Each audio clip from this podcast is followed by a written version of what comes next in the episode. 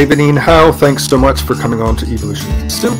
Yeah. You are an archaeologist based in Georgia, United States, and you are a co host of the popular A Life in Ruins archaeology podcast. And your specialty is ethnocynology, which is the study of wolves and dogs in human cultural context. But before we start, can you just talk about how you got into this uh, pretty amazing subject? Yeah, um, always liked archaeology as a kid. Uh, I loved History Channel, Discovery Channel, all those kind of things. I'd just get sucked into it on TV. So when I got to school, I uh, majored in history at first, and after I took some history classes I loved, but then I realized there was also anthropology because I took that as an elective, and that Mm. did with uh, you know human prehistory, human evolution, and cultures and primates and things like that. And I was just sucked in, so I took that. Ended up uh, transferring schools to go to a better archaeology program or anthropology program. Fell in love with archaeology. Uh, ended up going to grad school, and yeah, uh, got my certifications as a professional archaeologist. So my master's uh, that was in the University of Wyoming out west in the states here, and uh, in both college and grad school, I was always really interested in the evolution of humans and dogs as a species, or you know, separate species, but and the domestication of dogs. So I started just learning about it, and I realized that you could do that with all kinds of anthropology, and there's stuff all over the world about it. And I just started writing about it, and um, ethnocynology is a coin or a term coined by uh, Bryan Cummins. He's uh, an author, um, and he's an anthropologist as well. And ethno meaning people, cynology meaning the study of dogs. So it's the basically dogs in human cultural contexts. And I think it's a really fascinating subject, and I ended up writing about it. I pitched um, well several papers about it, and I pitched an idea to TED Ed about you know the history of dogs and the story of it, and they ended up writing Right. or helping. I wrote it, they produced it. Uh, it's on their YouTube channel now. Um, yeah, and here we are. Now I got the Instagram and it's going. Yeah, and the Instagram is doing well. You passed the, the 10K mark, I noticed. It's amazing. Yeah. So uh, fake internet points, but I did something. Yeah. Excellent. Okay, well, before we get into the evolution of canids, that is the members of the biological family that includes wolves, foxes, jackals, and dogs, let's just concentrate for a while on the most familiar of all canids, the domesticated dog. Now, some people look at all the varieties of dogs, from Chihuahuas to Great Danes, and decide that this is an evolution, but simply selective breeding. But uh, it basically is evolution, isn't it?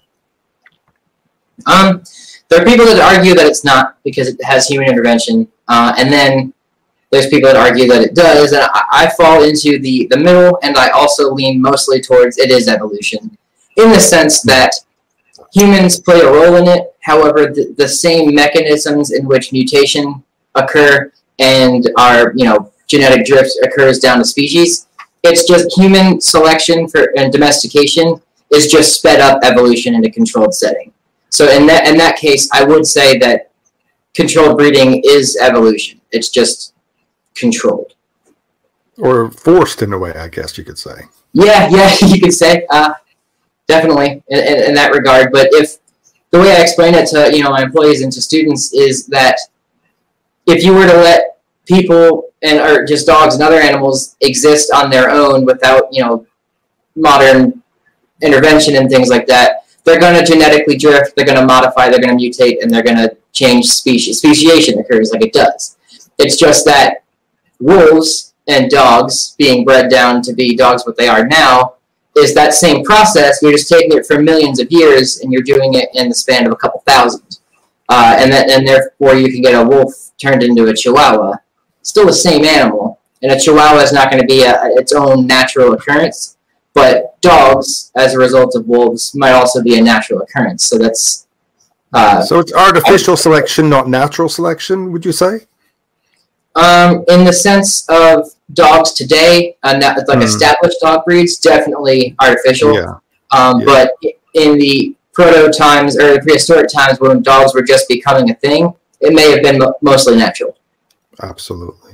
Yeah. Right. I think everyone knows that dogs were domesticated from wolves thousands of years ago, whatever it was. I think it was 40,000 odd years ago. Um, is it about 40,000, Dave? Um, I, I would say upwards of that way. The the first definitive evidence we have is about 33, and people still argue that, but we can definitely say by the Gravettian around 20,000 years ago, dogs exist. Right. Yeah. yeah. and we spoke about that uh, in detail actually in our Talk Beliefs interview on my other channel. But um, what about wolves? What did they evolve from?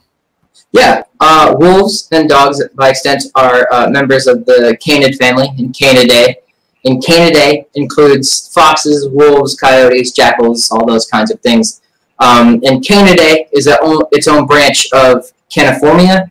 And Caniformia are the dog-like carnivores, and dog as in look like wolves and dogs and have uh, the long snouts in which they do, and non-retractable claws is how Caniformia is classified. So in Caniformia, you have the ursids, the ursidae, which is bears, uh, mustelids, uh, which are weasels and things like that. Um, and then also by extent, you have seals um, and uh, pinnipeds, which are you know seals, walruses, and things like that. So a long time ago, those things a common ancestor that now split off. But wolves themselves, and the way we know them, are canids in Canidae, and they evolved in North America along with the rest of the canids. Um, and a while back, they kind of migrated across into Asia, across the land bridge, and that's how there's foxes and jackals and wolves in, in the old world. Uh, and wolves, as we know them, kind of grew and evolved over that way in the steppes of uh, Asia and migrated back over towards the Americas and have, you know, the gray wolves that we have here and coyotes and things like that. But another interesting fact is that as I said earlier, that most of the canids' evolutionary history takes place in the Americas, you'll notice that in South America specifically, you have all these really interesting and diverse canids, like the maned wolf or the bear dog and things like that, um, or the raccoon dog. Bear dog's extinct. uh, yeah. Raccoon dog, and there's uh, the other little guys down there too that are just interesting, and it, it, they're all in South America, whereas the rest of the dogs around the world are a little more mainlined, mainstream. That's mm-hmm. the correct word. Yeah. But that was just kind of the overview. Uh, but if you want a little more detail about the, the ancient history of canids, uh, the first definitive canid that, or when I say definitive, I'm speaking in absolutes, I guess like a Sith.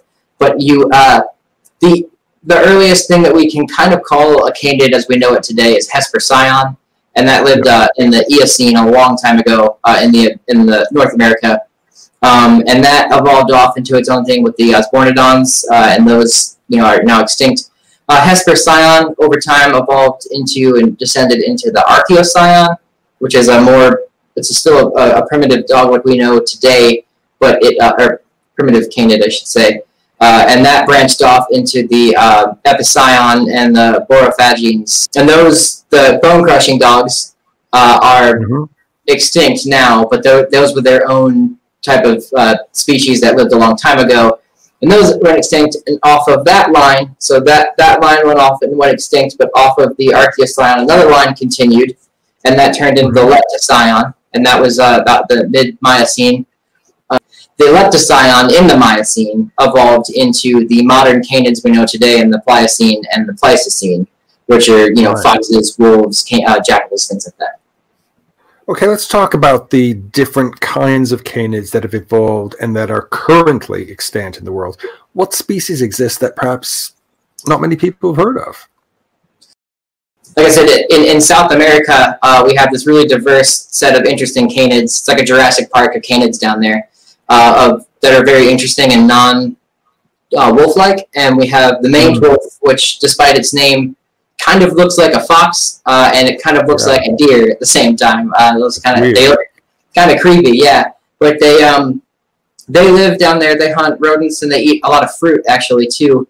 Uh, and they live in uh, Brazil and or southern Brazil. What's the other area over there? Um, Uruguay and that you know in that kind of concentrated uh, south of the Amazon area between the Andes. And they live there, uh, and that's a one that people might not know about. There's also uh, the raccoon dog, which just kind of looks like a raccoon dog uh, that lives um, as well uh, today. Uh, you have the fennec foxes, which are you know, related to foxes. There's the different kinds of, um, say, the bush dog also lives down there. Um, just interesting little dogs that have their own tiny little niches in that specific part of the world. Um, yeah and obviously they evolved in their own unique ways due to in, the usual factors like environment, And, yeah, exactly. Like in yes. different environmental circumstances led them to be that way. Um, an interesting thing about the, the maned wolf is that it, it you know kind of lives in a, a, more solitary life, whereas canids, as we know them, are extremely social animals, and th- these ones kind of live in, in solitude. So it's the area and the environment which they lived in evolved them to, to behave differently, and that's why I think they're unique looking too. One of the most surprising things that people discover when they start looking into the study of canids is that hyenas may look like a type of wolf or wild dog, but aren't actually canids at all. Isn't that right? Uh, hyenas, yeah, they hyenas. Um, I talked about caniformia earlier, like the dog-like carnivores. Hmm. Hyenas, uh, they're in their own family called Hyaenidae, but they belong to the the more like larger family of Feliformia, which are the cat-like carnivores. Um, and in there you have uh, cats, hyenas, and I want to say the, the civets, those kind of things uh, live in mm. there. Yeah, and they um, are cat-like, and hyenas are a top scavenger in Africa, and I believe they live kind of in the, the Middle East, Near East area too. Uh, and they kind of fill a niche like wolves do. They're like a they, they look like wolves in a sense. They don't have retractable claws, and they can turn sharply uh, when they're running uh, like dogs and wolves can, but they they're not cats, and they also I mean sorry, they're not dogs. They they mark their territory like cats do. Uh, they rub their scents on different things like that, and they constantly groom mm. themselves too, just like cats. Stay with us. We'll be right back. Hi, and welcome to Hiss and Tell, a cat podcast where we delve deep into the fascinating world of feline behavior with your host, me, Christina Wilson, a professional animal behaviorist. Each episode features insightful discussions with leading veterinarians, dedicated researchers and scientists, experts in cat behavior and training, and so much more.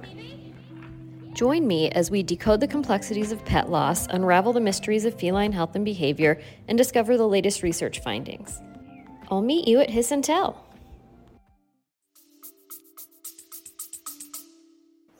But they also hunt in packs like wolves do, and they scavenge like perhaps wolves do. So they're similar yeah. as well. Yeah, they're more scavengers than wolves are, but they're more hunters in a pack than cats are, if that makes sense.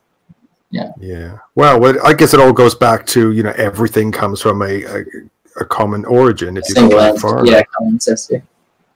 Well, your colleagues have cataloged hundreds of dog burials across the United States, especially in the Southeast. Now, we spoke in detail about that in our Talk Beliefs interview, but what's happened since then? Are there any uh, interesting discoveries lately? Yeah, um, in terms of dog burials in the States, uh, there's some that get found every year, just, you know, the run of the mill dog burials um, from Aboriginal cultures, but there's um, I guess in the news, everyone saw the, the dog that was found in the permafrost, or, or the hmm. dog-like animal found in the permafrost in Siberia.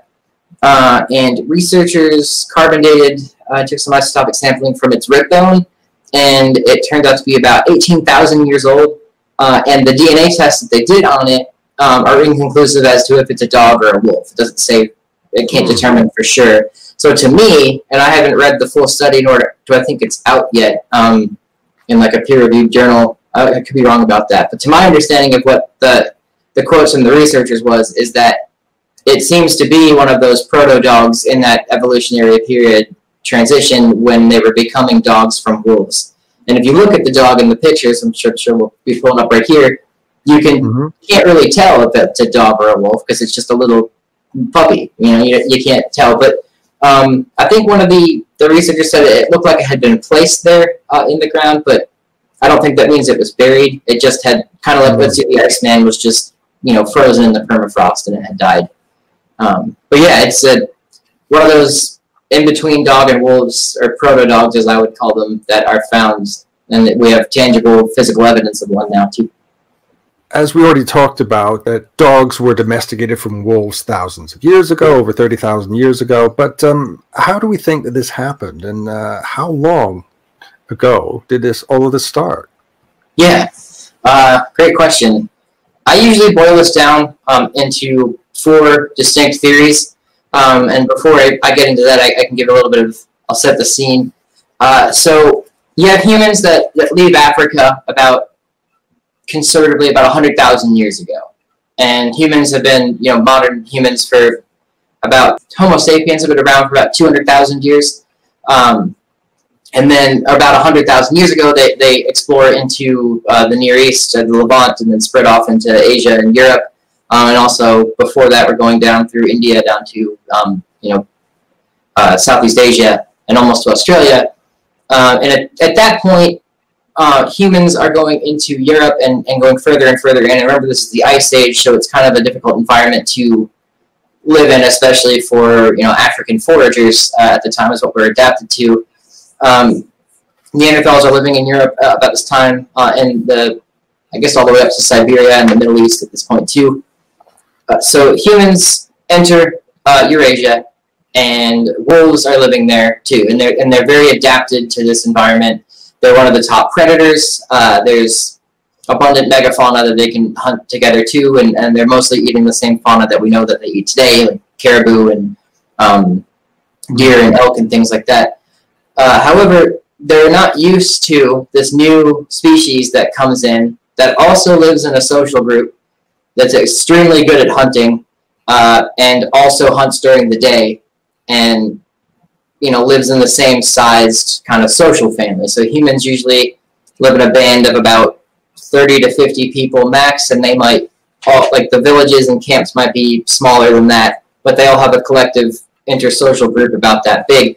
And wolves share a pack that's about one to three nuclear families, uh, which could be up to about you know 10 to 20 wolves at a time too. So it's a similar uh, thing, and we're hunting the same kind of prey. We're going to be in interacting a lot. So this is where the four domestication theories come in. And the first domestication theory is the see the, the flight distance hypothesis, and this is proposed by Lorna and Raymond Coppinger, and they wrote a book called uh, Dogs, and they also wrote another book called uh, What is a Dog? And I think it's a startling new understanding of canine origins of behavior. I will throw that up there. I'll send the pictures. They talk about flight distance. That's the first theory. And flight distance is, you know, the, the fight or flight instinct of canids, or any, any animal for that matter.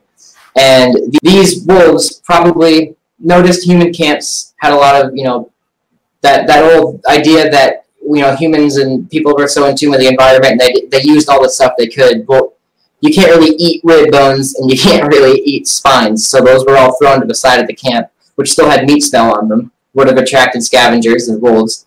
And wolves, being pretty smart themselves, would have been like, why do I need to hunt a whole deer if I can go, you know, to scavenge this primate camp? and they'd go do that, and they'd scavenge. And if humans saw them, or you know, waved fire at them or shot at them, they'd run away. And the ones that acted aggressively and stayed and defended the carcass probably got killed by humans because they didn't want that around.